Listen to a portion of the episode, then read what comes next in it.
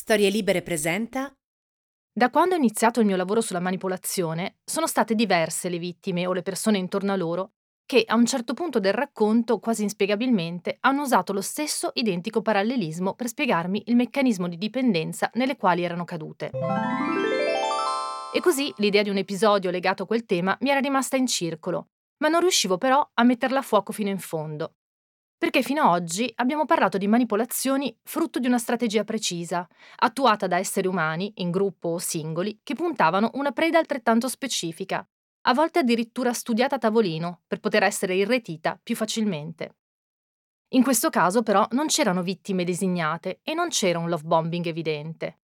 Certo, poteva esserci in alcuni casi, forse per sostenere meglio il senso di colpa di fare qualcosa di assolutamente sbagliato, forse per trovare una sorta di complice nella propria dipendenza, oppure attuato addirittura dallo Stato e da coloro che da questo tipo di manipolazione guadagnavano un sacco di soldi. Ma ancora non riuscivo a comprendere il perché in così tanti avessero usato esattamente quelle due parole. E poi, alla fine, mi sono resa conto di dove sbagliavo, perché questo è il tipico caso in cui non c'è bisogno di un agente esterno. Come in qualsiasi dipendenza che si rispetti, il love bombing e poi il suo ricordo sono costanti, continui, logoranti. E il dramma è che qui non c'è nessun carnefice, ma, improvvisamente, sdoppiata e incapace di fuggire da se stessa, chi attua il love bombing è proprio la stessa vittima. Sono Roberta Lippi e per lavoro scrivo. Ho scritto per la tivù, la radio e il web e infine a voce per Storie Libere un podcast che si chiama Soli. Questa è l'evoluzione di quella ricerca, un luogo dove non vogliamo denunciare, ma proteggerci dal restare invischiati in qualsiasi tipo di manipolazione e condizionamento mentale, siano questi legati al lavoro, all'amore, alla salute, agli ideali o ai soldi. Questo è Love Bombing e oggi parliamo di gioco d'azzardo.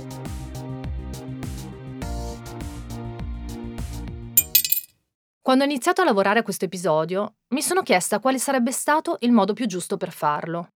Da dove partire? Perché se tutte le storie sono diverse una dall'altra, in questo caso lo erano più che mai. L'unica certezza che avevo era che sarebbero finite tutte allo stesso modo. Chi cade nella dipendenza dal gioco d'azzardo non ha età, sesso, professione, credo, stato sociale. Per dirla come diciamo sempre, potrebbe essere uno qualsiasi di noi.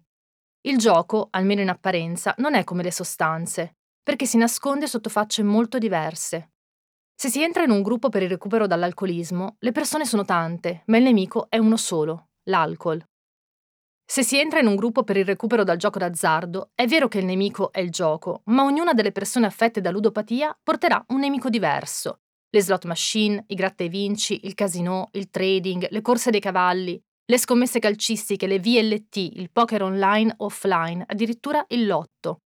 Minimo comune denominatore, il denaro, che avrà un ruolo fondamentale in tutta questa storia.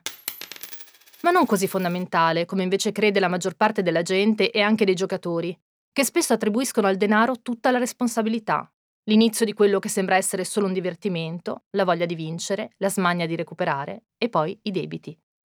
Queste storie, che sono tutte diverse, finiscono appunto sempre nello stesso modo, nella disperazione.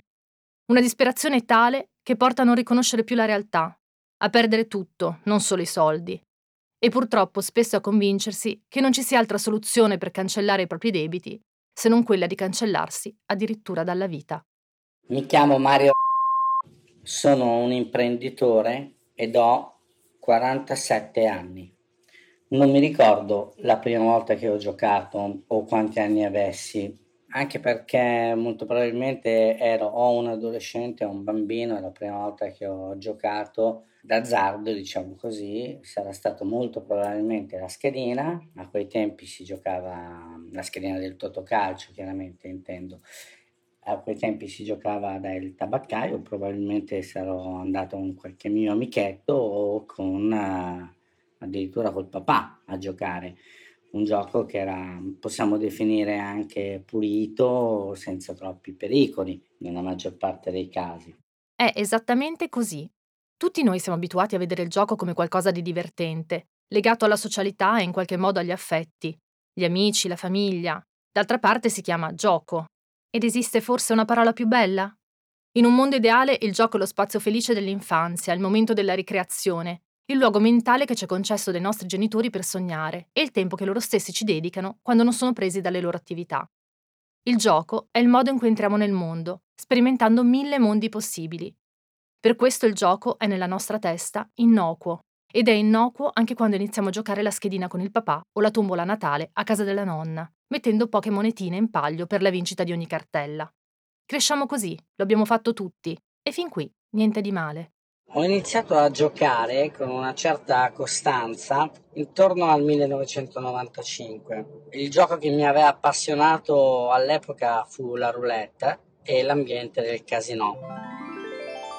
Essendo in quegli anni possibile giocare solo ai casinò, e i casinò, vado a memoria, ai tempi erano quattro, Sanremo, Campione, San Vincent, Venezia, non erano vicinissimi a casa e quindi non era così facile poter andare tutti i giorni a giocare. Magari ci andavi una volta a settimana, nel weekend, oppure ogni due, dipende poi anche come giravano i soldi. Inizialmente era un piccolo problema, non lo possiamo definire un grande problema. Vuoi il, il tempo che non era una costante quotidiana, e anche magari le cifre all'inizio, che si sta più attenti a quello che si perde. Comunque sì, ho iniziato assiduamente a giocare già in quegli anni. Avevo già avuto esperienze con il gioco, ma normale, un gioco come tantissime persone hanno avuto, e non era di certo una dipendenza o un problema. Alzi la mano chi non è mai entrato per puro divertimento in un casino con gli amici. Se volete, inizio io. Ricordo benissimo quella sera perché ero a Sanremo ed erano esattamente gli anni che ricorda Mario, dato che siamo praticamente coetanei. Ci mettemmo tutti in ghingheri perché non saremmo potuti entrare diversamente. Chi aveva la disponibilità economica prelevò. C'era una sorta di strana euforia in quel voler dimostrare di essere grandi e magari sfidare la sorte e immaginarsi improvvisamente ricchi, o almeno un pochino più ricchi di un attimo prima. Io ero vagamente elettrizzata e anche un po' imbarazzata da quella nuova avventura. Ma nel casino non c'entrai mai, perché uno dei ragazzi della mia compagnia perse le chiavi di casa e quelli di noi che erano ancora dentro rimasero a presidiare l'appartamento perché la porta aveva la chiusura automatica e avremmo rischiato di non entrare mai più. Non so dirvi quindi che impatto avrebbe avuto quella notte su di me, ma certamente ricordo la fibrillazione iniziale di tutti. A quel tempo eravamo abituati ad associare il gioco d'azzardo al casinò e si pensava che solo chi era veramente ricco potesse avere quel vizio e perdere tutto. Si iniziava a sentir dire che qualcuno si era indebitato giocando al lotto, ma la verità è che il gioco d'azzardo te lo dovevi proprio andare a cercare, come dice Mario, e quando lo avevi trovato, chi c'era dietro faceva di tutto per tenerti agganciato. La roulette è un gioco che per forza devi andare a giocarne in un casinò, e anche il casinò è strutturato perché tu sia ipnotizzato e quindi preso totalmente al gioco della roulette. Parti sempre in svantaggio perché il favorito resta sempre e sarà sempre il banco, eh, ma in quel momento lì tu non hai condizioni, stai bene, eh, magari bevi anche qualcosa, sei con l'aria condizionata, fuori fa caldo, hai tutti i comfort possibili. L'importante è che perdi del denaro, punto. Nelle sale giochi è identico, hai una bella poltrona comoda, puoi ordinare del caffè, te lo portano direttamente davanti a uno slot o qualcos'altro da bere, sei comodo, l'importante è che continui a perdere del denaro. Se dobbiamo parlare di love bombing, questo è il momento in cui chi detiene il business del gioco d'azzardo fa di tutto per farti sentire accolto e coccolato.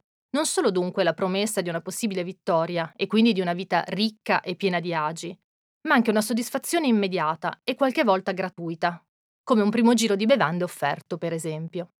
Ma di certo non è solo questo ad agganciare un giocatore. Quello che lo aggancia, invece, è l'adrenalina della vincita, e poi la ricerca di quella stessa adrenalina, ancora e ancora, esattamente come succede con la droga.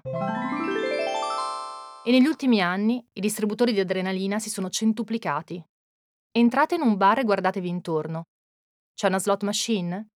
Le slot sicuramente sono un gioco molto veloce che ha rapito e fatto cadere nella dipendenza tantissime persone, perché sono studiate appositamente per intrappolarti. Colori, luci, suoni, possibilità che a ogni colpo successivo puoi vincere una determinata cifra, anche importante, e soprattutto sono veloci, quindi non ti danno modo di, di pensare. Ogni colpo è sempre più rapido e quindi eh, sei in uno stato ipnotico da cui non riesci a, mh, a svegliarti. Eh, magari ti svegli dopo quattro cinque ore di gioco continuo e non ti sei reso conto che sei rimasto quattro cinque ore attaccato a una slot machine, o anche di più, eh, per carità. Ci sono state giornate che entravi la mattina e uscivi a sera. Questo è il gioco, questo è il mostro che purtroppo ti trovi a dover combattere. Stiamo andando troppo in fretta? Come c'è finito Mario davanti a una slot machine per intere giornate senza quasi rendersene conto? Sarà anche perché queste sale sono senza finestre e quindi senza distrazioni? E non ti rendi conto del tempo che passa? Non importa ora chiedere a Mario quante volte, in che modo e dove. Un po' perché una dipendenza, anche se superata, è un vecchio mostro con cui è difficile fare i conti.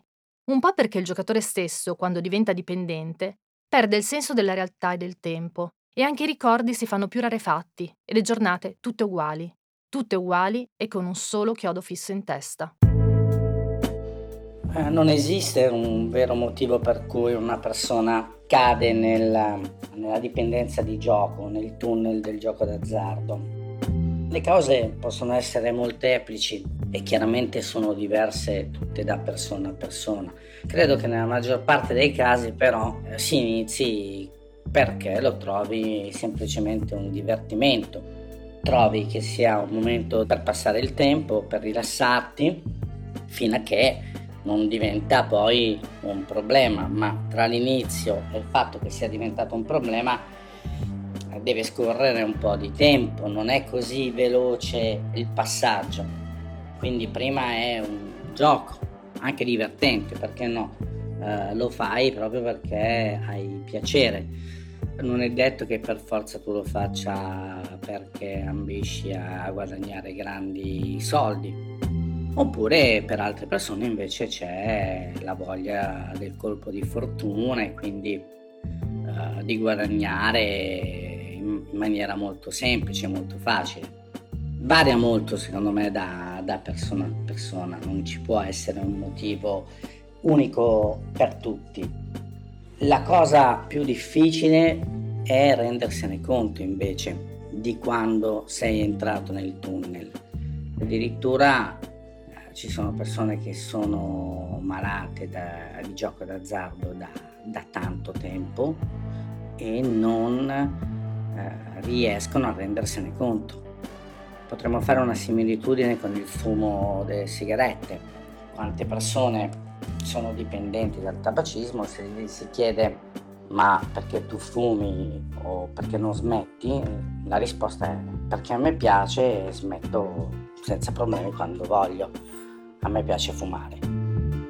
La stessa domanda se la facciamo al novanta per cento dei giocatori d'azzardo risponderanno così. Il dieci per cento che ci risponderà al contrario perché hanno preso coscienza del problema. Ma il percorso per prendere coscienza del problema è lungo e il giocatore è sempre solo di fronte alla sua dipendenza, perché a differenza di altre dipendenze, quella legata al gioco ha una caratteristica che la rende molto più subdola di tutte le altre. È invisibile e non lascia segni evidenti sul corpo, almeno all'inizio. Ci sono tantissime persone che hanno dipendenze, soprattutto nel gioco d'azzardo, che a differenza di droga o alcol è più facile nascondere, eh, riesci a mentire con più facilità e quindi ci sono tantissime persone che hanno il vizio del gioco, la dipendenza dal gioco d'azzardo e che lo nascondono molto bene e non essendo loro i primi a essere coscienti di questo problema. Chiaro che adesso che vedo il gioco in maniera differente, ne sono uscito ormai da anni, guardandolo intorno a volte mi accorgo che alcune persone hanno questo problema e non, e non ne sono coscienti, non, sono, non, hanno, non hanno ben chiaro in testa quale sia la loro realtà. A volte ci provi anche ad accennare qualcosa, ma è difficile, c'è un muro davanti a loro che li fa chiudere immediatamente e negano, e negano l'evidenza. Quindi bisogna prendere le cose con molta attenzione e delicatezza, perché un giocatore negherà sempre inizialmente di avere un problema. Come ha fatto anche Mario con se stesso per oltre vent'anni. Vent'anni in cui però ha vissuto, si è creato un lavoro e si è fatto una famiglia. Una persona che ha una dipendenza dal gioco d'azzardo è una persona che distrugge la sua vita. Il gioco d'azzardo è come esattamente una droga. Un tossicodipendente mette ai primi, al primo posto la droga. Non può viverne senza, ne ha bisogno. E così è un giocatore d'azzardo. Arriva a un certo punto che non ha più freni e il gioco diventa il suo pensiero primario e non ha più responsabilità verso nessuno, verso la moglie, verso i figli. Prima comunque arriva sempre il gioco. Racconti bugie, inventi stratagemmi per poter magari uscire la sera anche se prima eri abituato a uscire sempre con tua moglie o restare a casa con la tua famiglia, inventi dei stratagemmi per magari uscire la domenica pomeriggio e trovare una scusa per poter andare a giocare. La tua famiglia si accorge che qualcosa cambia, le persone che ti stanno vicino se ne rendono conto, ma molte volte fanno fatica a inquadrare quale sia la problematica. Ti vedono strano ma non riescono a, a capire, fino a che tu riesci a tenere bene le cose nascoste.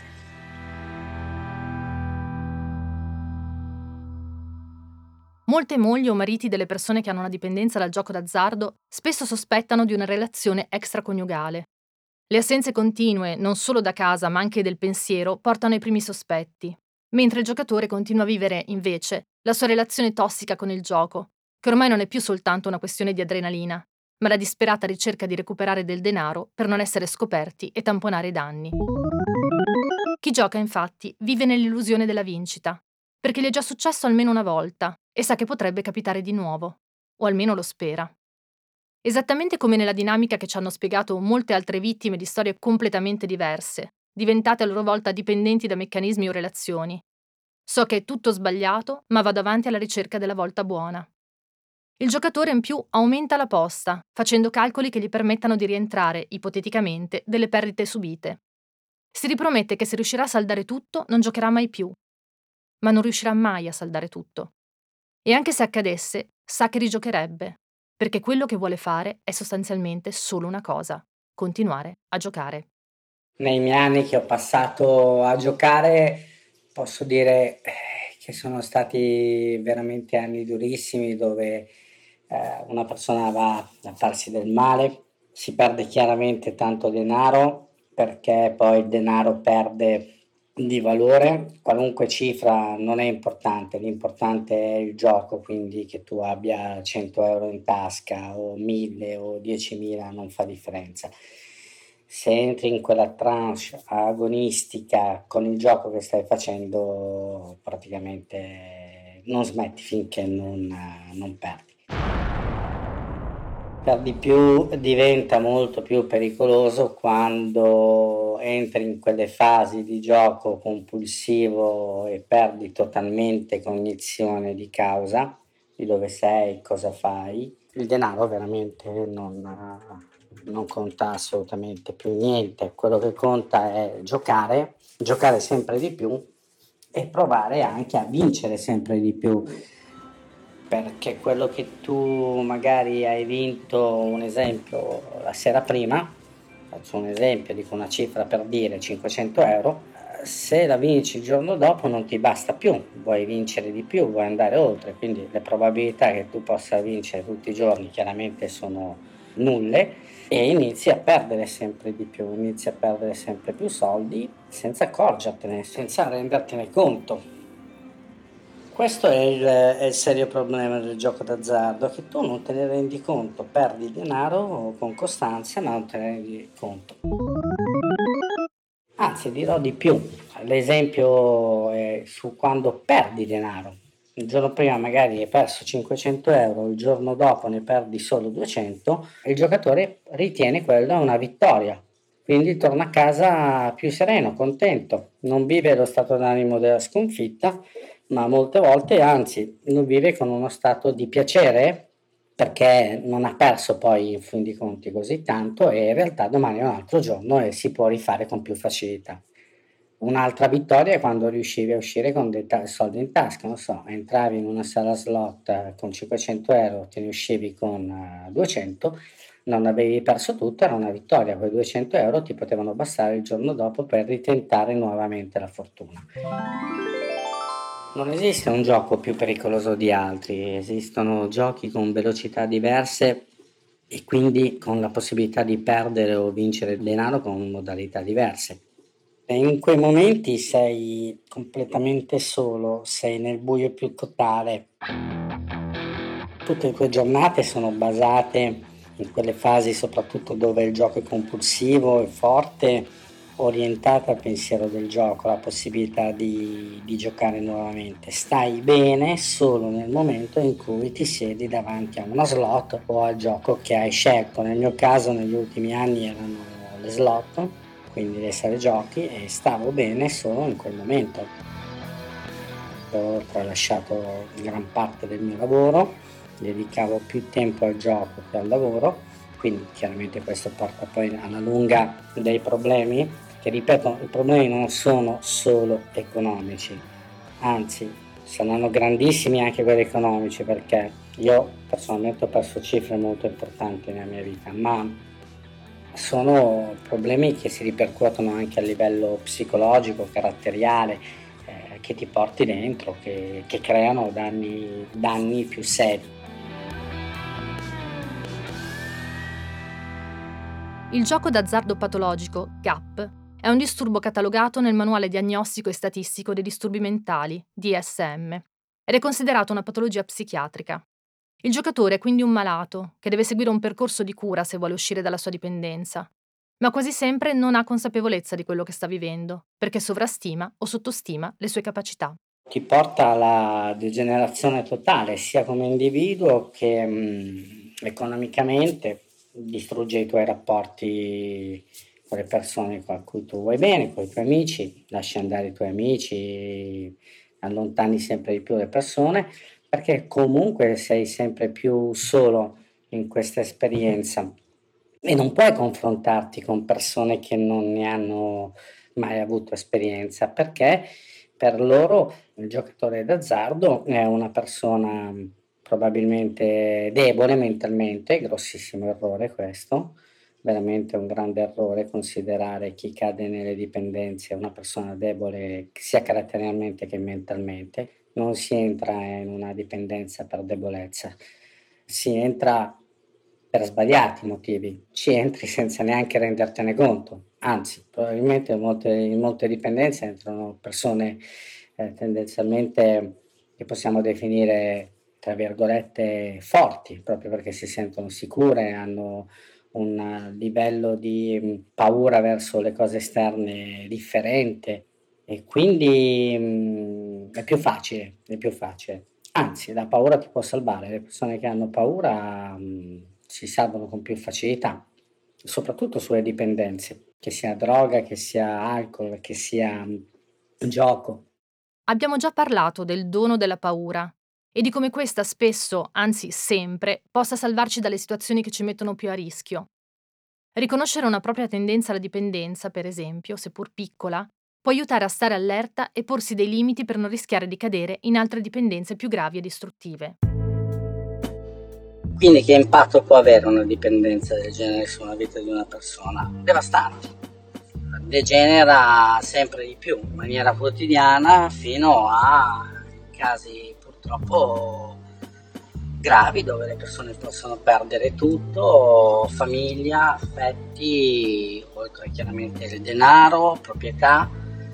Perché no, in alcuni casi, quando a un certo punto non hai più niente, si può arrivare anche a un gesto estremo come il suicidio per disparazione. Quindi la dipendenza dal gioco di azzardo è, è veramente un girone dantesco, è una sofferenza, è un incubo continuo anche nei momenti in cui in realtà non te ne rendi totalmente conto che sei un tossico di gioco. Quando poi te ne rendi conto, o a volte è troppo tardi, purtroppo sei fortunato e arrivi a inquadrare la situazione ancora in tempo, comunque soffri tanto e il dolore è molto forte. Mario arriva al limite. Si sta giocando tutto, non solo i soldi. Dopo anni di gioco è arrivato al punto di non ritorno. Adesso può solo prendere in mano la situazione o far esplodere la bomba e vedere chi salterà in aria. E opta per la prima opzione, anche se spesso le due cose coincidono. Mi ero reso conto che era un problema irrisolvibile per me, da solo, nonostante avessi avuto sempre una grande forza di volontà nel risolvere i problemi. Ho affrontato anche vicissitudini importanti durante la mia vita, superandole. In questo caso mi ero reso conto che al punto che ero arrivato io dopo tanti anni non c'era ritorno, da solo non ce l'avrei fatto, ecco perché mi sono orientato a chiedere aiuto. All'inizio con un po' di, di vergogna, di resistenza, e poi in realtà contento perché ho fatto la scelta più giusta che potessi fare, quella di farmi aiutare anche da altre persone e quindi entrare in un gruppo, in un gruppo di ascolto dove trovi delle persone che hanno il tuo stesso problema, che si trovano in uno stato psicologico molto simile al tuo e quindi vi riuscite anche a capire, cosa che quando diventa molto forte una dipendenza, in realtà le altre persone non ti capiscono, tu vivi in un altro mondo. Mario ha una forza di volontà incredibile. Di solito sono i parenti o gli amici che una volta scoperta la dipendenza cercano di portare il giocatore patologico a farsi aiutare. Si rendono conto di quello che sta accadendo solo perché magari viene alla luce un grande problema economico, come conti non pagati, soldi che spariscono improvvisamente, strani prestiti o movimenti, oppure una continua assenza di liquidità giustificata in modi bizzarri, ma soprattutto una ricerca di tagliarsi fuori dalla socialità, un po' perché non si hanno i soldi per viverla e un po' perché il tempo libero si usa per giocare. Mario invece al gruppo d'aiuto ci va da solo, sperando di salvarsi senza dover coinvolgere la moglie in questa sua risalita.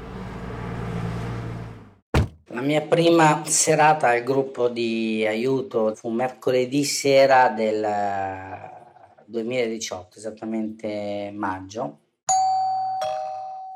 Entrai non sapendo cosa mi, mi aspettasse e con molta paura, chiaramente. Ma la cosa che mi fece piacere fu quella sera che fui messo subito a mio agio. E potei già raccontare la mia storia nella prima, nella prima serata, nella prima seduta. Ricordo molto bene tutto quello che è avvenuto dalle sette e mezza fino poi alla fine di quell'incontro e anche tornando a casa, perché sono quei giorni che ti porterai per sempre, rimarranno scolpiti nella tua memoria e ho precisi nella mia mente gli avvenimenti di, di quella sera. Bene, da lì è iniziato il mio cammino verso la libertà. Definisco libertà perché il gioco è, è una schiavitù, una maledizione che ci siamo andati a cercare. Quando ho frequentato il gruppo ho incontrato tantissime persone ed è un'esperienza molto bella quella di frequentare un gruppo di aiuto dove puoi confrontarti con persone che hanno le tue stesse problematiche e vivono nel tuo stesso stato psicologico. Ne ho visti di tutti i tipi, però, cioè, non è detto che il fatto di partecipare ad un gruppo d'aiuto sia per certo la, la strada che ti porterà a smettere di, di giocare. Eh, ho incontrato tante persone che invece non hanno voluto fare questo sacrificio, non sono stati costanti e quindi molto probabilmente abbandonando questo, questo sentiero troppo in fretta saranno probabilmente ricaduti nel loro vizio, nel loro problema, nella loro dipendenza. Perché ci vuole costanza, ci vuole un determinato lasso di tempo perché la persona possa veramente fare un'analisi chiara, onesta su se stessa, andare a trovare le problematiche che variano da persona a persona e pronta anche a soffrire perché in determinate serate chiaramente c'è tanta sofferenza, senti anche le storie vissute da altre persone, quindi il loro dolore lo vivi in prima persona anche tu perché poi ha la stessa, è lo stesso dolore. Oppure rivivi il tuo dolore e ne prendi ancora coscienza man mano che sera dopo sera racconti la tua di storia. Mario è alle prese con i suoi mostri. Perché, come abbiamo detto all'inizio, in questa storia la persona è come scissa e deve intraprendere non una fuga da un'organizzazione o da un manipolatore, ma un cammino molto complesso, perché da se stessi non si può scappare. Bisogna per forza fare pace con quella parte di sé, comprenderla e accettarla, per poterci finalmente convivere in modo sano. Il percorso non è semplice, non è veloce, richiede tantissimo impegno e sacrificio da parte della, della persona. Richiede impegno e costanza nel frequentare il gruppo di, di ascolto. Quindi vuol dire avere una costanza, una forza, magari andare anche dopo il lavoro, eh, frequentare nelle sere che sono dedicate al gruppo. Richiede molto impegno perché devi aprirti a persone che comunque non conosci e quindi inizialmente magari puoi avere anche delle resistenze nel farlo, ma ancora di più richiede molto sacrificio e impegno perché devi aprirti a te stesso e quindi devi per forza di cose fare un'analisi e un'introspezione interna che richiede chiaramente tanto coraggio perché magari andrai a trovare delle cose che non ti piacciono di te, ma è fondamentale che scopri le motivazioni e le situazioni che ti hanno portato a questo perché altrimenti eh, difficilmente ne esci, cioè non è un interruttore che puoi schiacciare. Oggi sono un giocatore d'azzardo, tic tac, domani non lo sono più. Non funziona così. Non è facile smettere. Io personalmente sono ricaduto nel gioco anche dopo un po' di mesi che frequentavo il gruppo. La mente del giocatore trae in inganno, dice bugie alla persona. E nel mio caso, ad esempio, mi ricordo che ero ricaduto raccontando a me stesso che mi volevo mettere alla prova, cioè provare a giocare e poi a smettere nuovamente.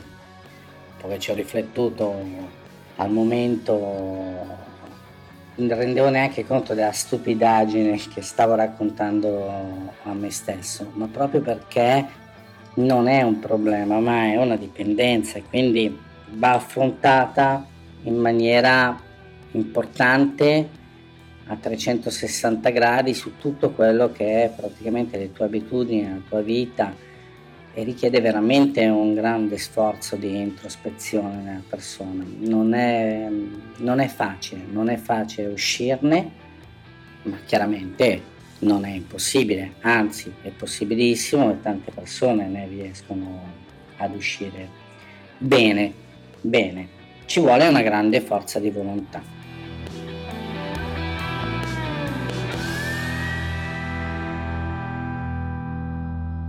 C'è ancora una persona però che non sa cosa sta accadendo nella vita e nella mente di Mario. Ma arrivato a questo punto, questo è l'azzardo più grande. Confidare, o meglio confessare, tutto a sua moglie. L'ho fatto dopo alcune settimane o forse anche un mese e più che già frequentavo il gruppo. Chiaramente dovevo uscire la sera ed era sempre la solita sera.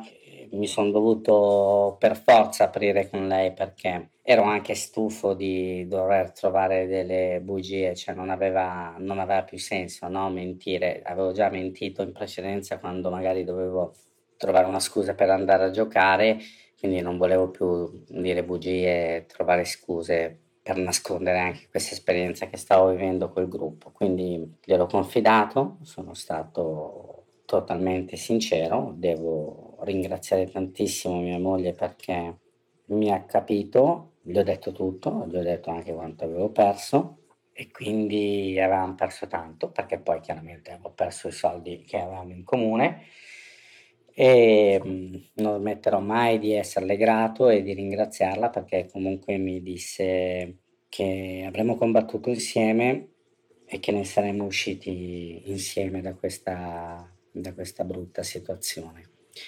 Mi è stata vicino, non ha frequentato con me personalmente il gruppo, ma anche perché mh, comunque stavo bene, riuscivo a, a seguire molto bene, le raccontavo tutto quando tornavo la sera e quindi ho sempre avuto un confronto diretto con lei.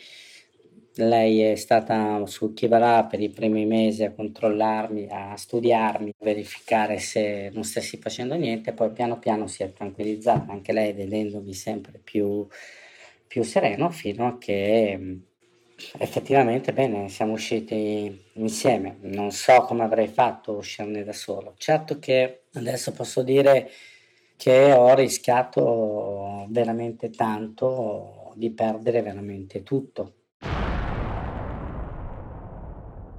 Oggi Mario può dire di essere uscito dalla dipendenza, ma la lotta contro il se stesso giocatore è stata costellata di insidie e di false illusioni. Per questo ricorda quanto sia importante attendere prima di considerarsi veramente guariti.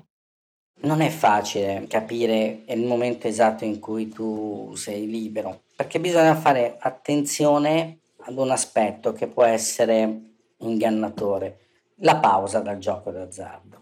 Un giocatore, anche se pensa magari di non essere un schiavo, sa che ci sono dei momenti in cui il gioco diventa molto potente e quindi non ne puoi fare a meno, ma arriva a un certo momento che riesci anche a sospendere e quindi a purificarti, a disintossicarti. Vuoi per forza di volontà o vuoi perché per questioni puramente monetarie, cioè manca la benzina per poter far viaggiare l'auto, quindi il denaro, e non ci si può andare a giocare.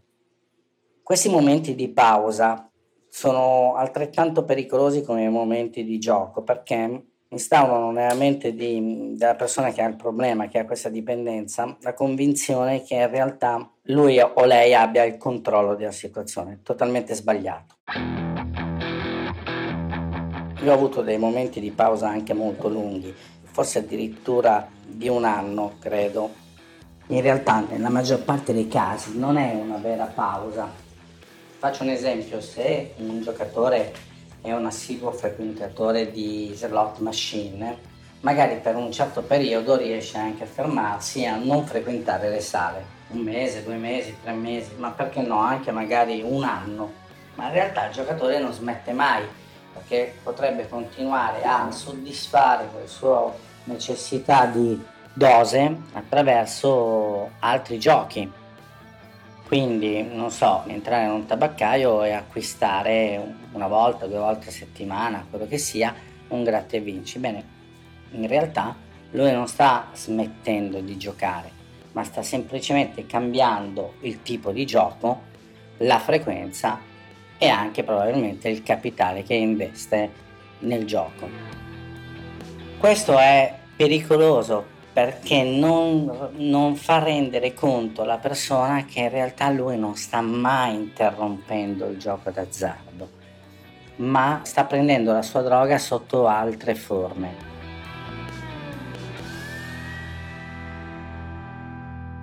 Questo momento di pausa poi finirà. Se le problematiche non sono state risolte alla radice, la dipendenza non può essere eh, cancellata.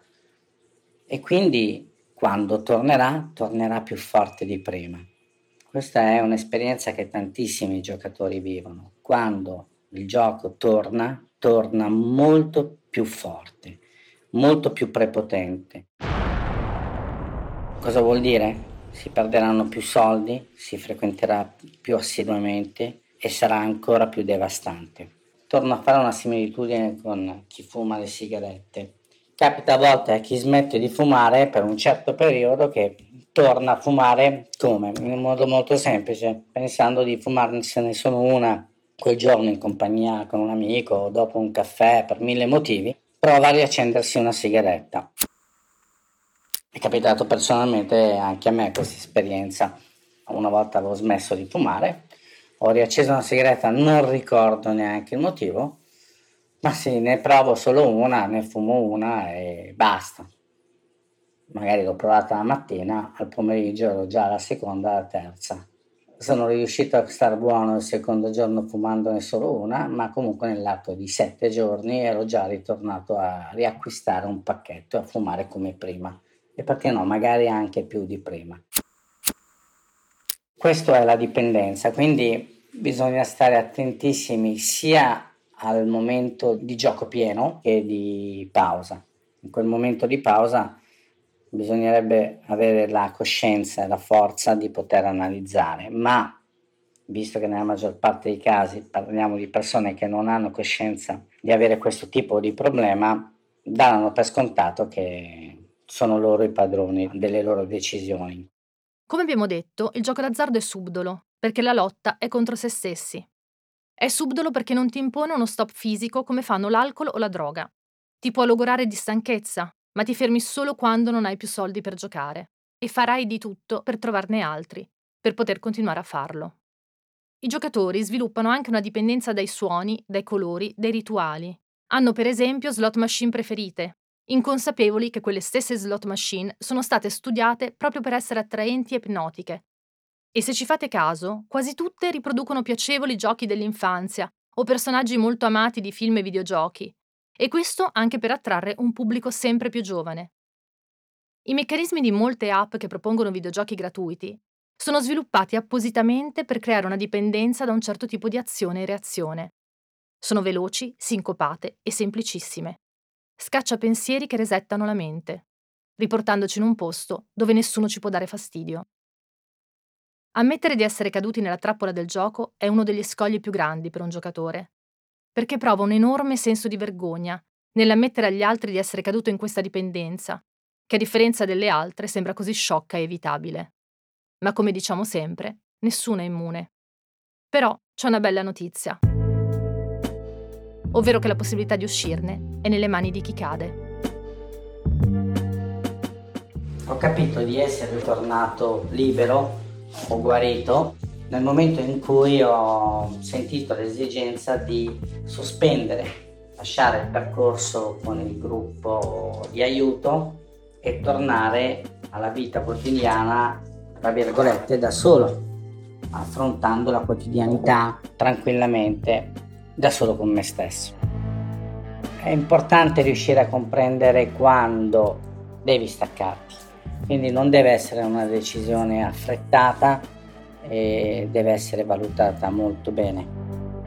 Alle persone che in questo momento stanno vivendo la mia stessa esperienza, i miei stessi stati d'animo che avevo vissuto qualche anno fa e che in questo momento sono in disperazione e magari pensano al peggio, mi sento di dire che eh, chiaramente si può uscire, io ne sono una dimostrazione, io come tanti altri miei amici che ho conosciuto, ma non è una cosa semplice, non deve essere presa con superficialità.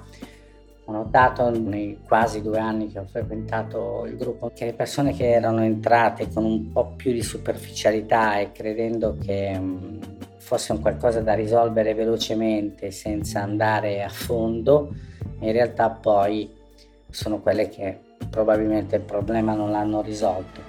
Il percorso è doloroso, richiede veramente tanto sforzo e tanto impegno, però il traguardo è ambito, perché il traguardo è la vita, tornare a vivere, tornare a riabbracciare i propri affetti, tornare ad avere nuovamente stima di se stessi, perché un aspetto che è anche molto importante, che in realtà in quel momento lì magari non stai, non solo non stai bene con te stesso, ma non ti piaci neanche, eh, non piace nessuno dover raccontare bugie, passare per bugiardo o trovare sotterfugi con le persone a cui tu vuoi bene, e quindi puoi rinascere, si può rinascere, puoi tornare a essere la persona che eri o magari una nuova persona, e si può fare, si può fare. Ci si può salvare, si può tornare a vivere serenamente, abbandonandolo. Adesso io sono un po' di anni che ormai non gioco più, sono esattamente tre anni che non gioco più di azzardo e non gioco a nessun gioco. E per me non è assolutamente una, una sofferenza, tutt'altro. Si può vivere tranquillamente senza giocare assolutamente a niente. Sono tre anni che non ho più messo piede dentro a un casino, che non ho messo più piede dentro a una um, sala giochi con le slot machine. Non gioco assolutamente gratta e vinci, niente, assolutamente niente. Ma non vivo questa situazione con una paura come se dovessi giocare per ricaduta. Non ne ho bisogno. Questo mi sento di dire a le persone che stanno vivendo la stessa situazione che avevo vissuto. Si può vivere senza giocare e si può vivere bene, anzi molto bene. Il gruppo d'aiuto di cui ha parlato Mario si chiama Il Melograno Rosso. È un centro d'ascolto messo a disposizione dal Comitato di Milano della Croce Rossa Italiana. Ho chiesto a Francesca Ferralasco, un'educatrice che lavora da sette anni come volontaria del centro, di raccontarmi un po' di più di quello che è il mondo del gioco d'azzardo patologico e di come si muove il gruppo per aiutare le persone che cadono in questa dipendenza. Il Melograno è un gruppo che nasce dalla Croce Rossa, il Comitato di Milano, e agisce in un certo senso in ascolto più che in posizione di interlocutore. Mi spiego, il Melograno ha una helpline, un numero di telefono al quale arrivano delle telefonate di persone in cerca di aiuto. A seguito di questa prima telefonata di conoscenza, anche per comprendere appunto quali possano essere eh, le possibilità di creare un percorso insieme a queste, queste persone, c'è poi un colloquio conoscitivo che si svolge nella sede di, di Milano, dove poi avvengono anche gli incontri di, di ascolto e di mutuo aiuto. Attraverso il colloquio conoscitivo si presentano quelle che sono le, le regole, che ci piace in realtà chiamarli strumenti del Melograno, e si conosce la storia, il percorso e l'intenzione che ha la persona con la quale si ha a che fare in quel momento. Dopodiché eh, le regole del, del Melograno sono molto semplici, mi verrebbe anche da dire, sono degli strumenti che il giocatore e nel caso l'accompagnatore usufruiscono per, eh, per cominciare questo percorso di astinenza, e si tratta in maniera più generica di essere sinceri, di presenziare al gruppo, di essere costanti, di mantenere la privacy delle persone che frequentano, e nello specifico poi abbiamo il... Um, avere dei soldi contati per limitare il danno, diciamo, della, della ricaduta, o comunque che l'impulso dell'astinenza potrebbero portare, e eh, le spese rendicontate. Quindi questo non vuol dire che le persone che arrivano al Melograno non possono più avere soldi, ma i soldi che hanno devono essere concordati e contingentati, diciamo, e devono essere rendicontati con gli scontrini laddove poi vengono, vengono spesi.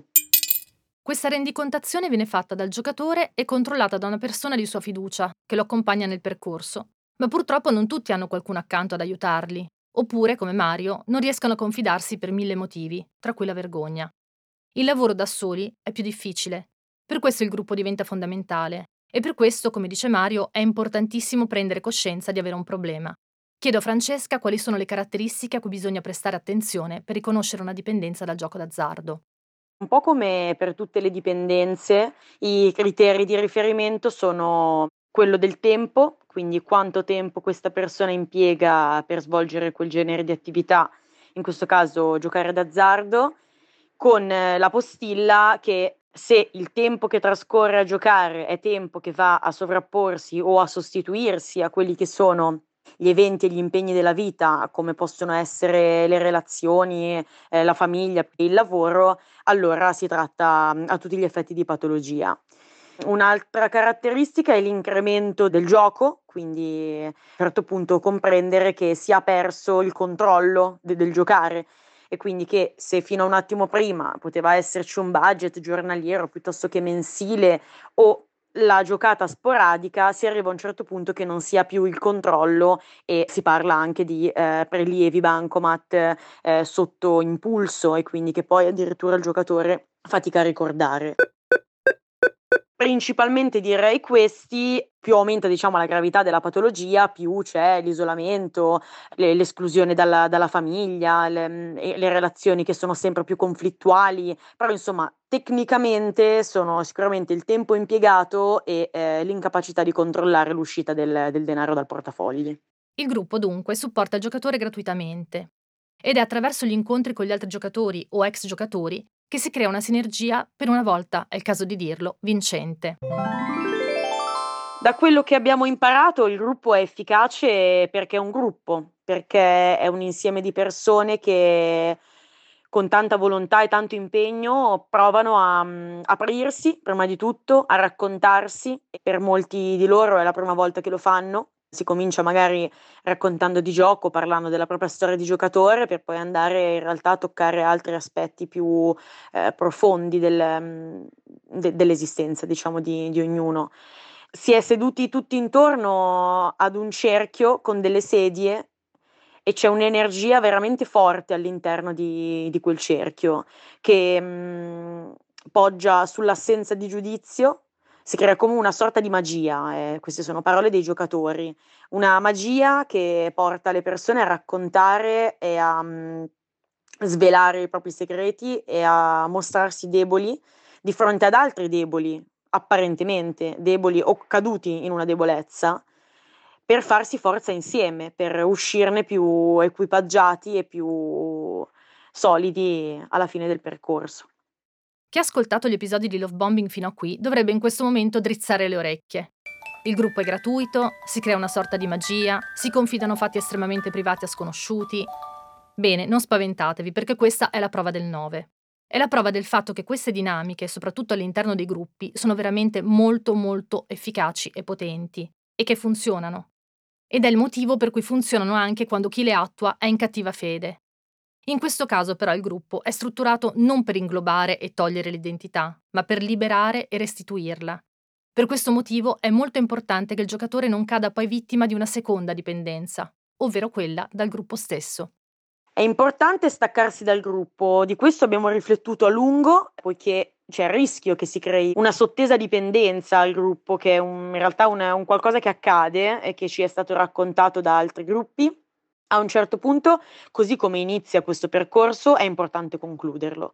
È importante dirsi ce l'ho fatta, dirsi ho imparato tanto, sono cresciuto tanto e eh, da qui proseguo, quindi non si cancella niente, non si dimentica niente, ma è importante mettere poi a un certo punto un punto e a capo. Quindi noi, il Melograno funziona in questo modo: quando si raggiungono i diciotto mesi di astinenza dal gioco, per casistiche più personali a volte tendiamo a concludere il percorso prima, comunque al termine dei diciotto mesi, che è il tempo che ci siamo un po' detti per considerare l'astensione totale, diciamo, dal gioco, l'eliminazione della dipendenza per così dire, ehm, c'è una piccola festa, una piccola festa che vede presenti tutti i giocatori, a volte anche ex giocatori che hanno piacere a partecipare perché magari sono persone con le quali hanno condiviso un pezzo di percorso. C'è una sorta di discorso di, di chiusura, un grossissimo applauso che ci si augura essere l'ultimo all'interno di quel cerchio e, e poi si va. Si va con le proprie gambe. Si va con le proprie gambe. Così come è riuscito a fare Mario. E sono riusciti a fare in tanti, anche se oggi purtroppo in Italia i giocatori d'azzardo sono trenta milioni, di cui due milioni e mezzo considerati problematici. Il due per cento della popolazione ha sviluppato una dipendenza patologica. Sono uomini, sono donne, sono giovanissimi, sono persone anziane. Hanno redditi diversi, hanno lavori diversi, sono insospettabili, potremmo dire.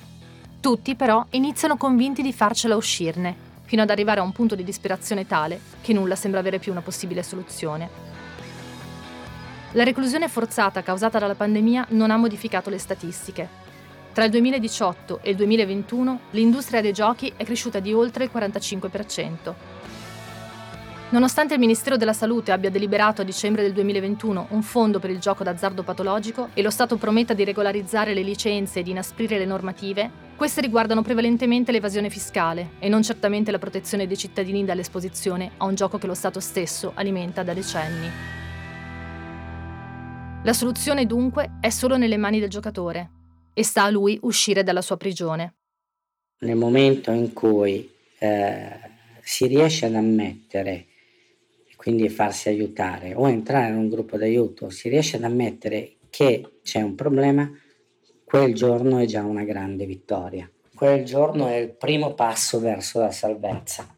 Quel giorno è uno dei giorni più importanti nella vita di un giocatore perché può cambiare la sua vita.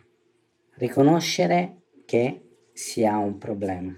Questa è la, la prima vittoria fondamentale per poter veramente iniziare un, un cammino. Non si può buttare questo problema sotto un tappeto, non puoi nasconderlo, puoi sospenderlo, puoi temporeggiare, puoi prenderti un po' di pausa, ma poi tornerà dopo un mese, due mesi, anche un anno, tornerà e sarà peggio di prima. È un problema che va estirpato, è una dipendenza da cui bisogna liberarsi totalmente. Mi sento di augurare alle persone che hanno ascoltato la mia storia di tornare liberi. Si può fare ed è meraviglioso.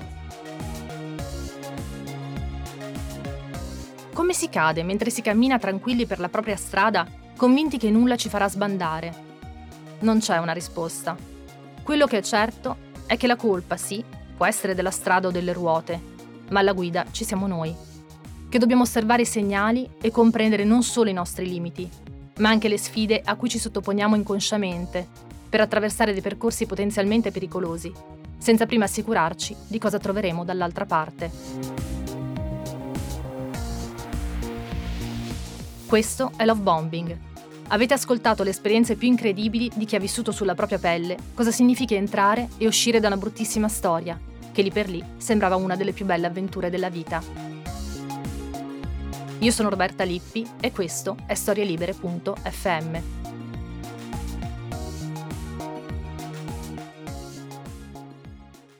Una produzione storie libere punto effe emme di Gianandrea Cerone e Rossana De Michele. Post-produzione audio era zero. Grazie a tutti i messaggi arrivati in questi mesi, abbiamo deciso di proseguire. Love Bombing quindi non si ferma. Stiamo lavorando alla prossima stagione, la terza, sperando che ogni nuovo episodio possa renderci tutti e tutte più consapevoli e meno manipolabili. Tutti e tutte noi abbiamo provato almeno una volta il senso di vertigine. A volte è dato da un'altezza fisica, altre da un imprevisto o dalla paura del cambiamento. Il cambiamento è spesso sinonimo di paure, preoccupazioni, ansie, ma anche fibrillazione ed entusiasmo. Vertigini Storie Avanti racconta le emozioni e le esperienze di coloro che si sono trovati sul bordo del precipizio, pronti a fare il grande salto in una nuova avventura, capaci di trasformare la paura in possibilità e il cambiamento in una storia tutta nuova. Io sono Roberta Lippi e questo è Vertigini Storie Avanti, il podcast di Storie Libere realizzato in collaborazione con Verti Assicurazioni. Potete ascoltarlo su storie libere punto effe emme e sulle vostre app di ascolto preferite.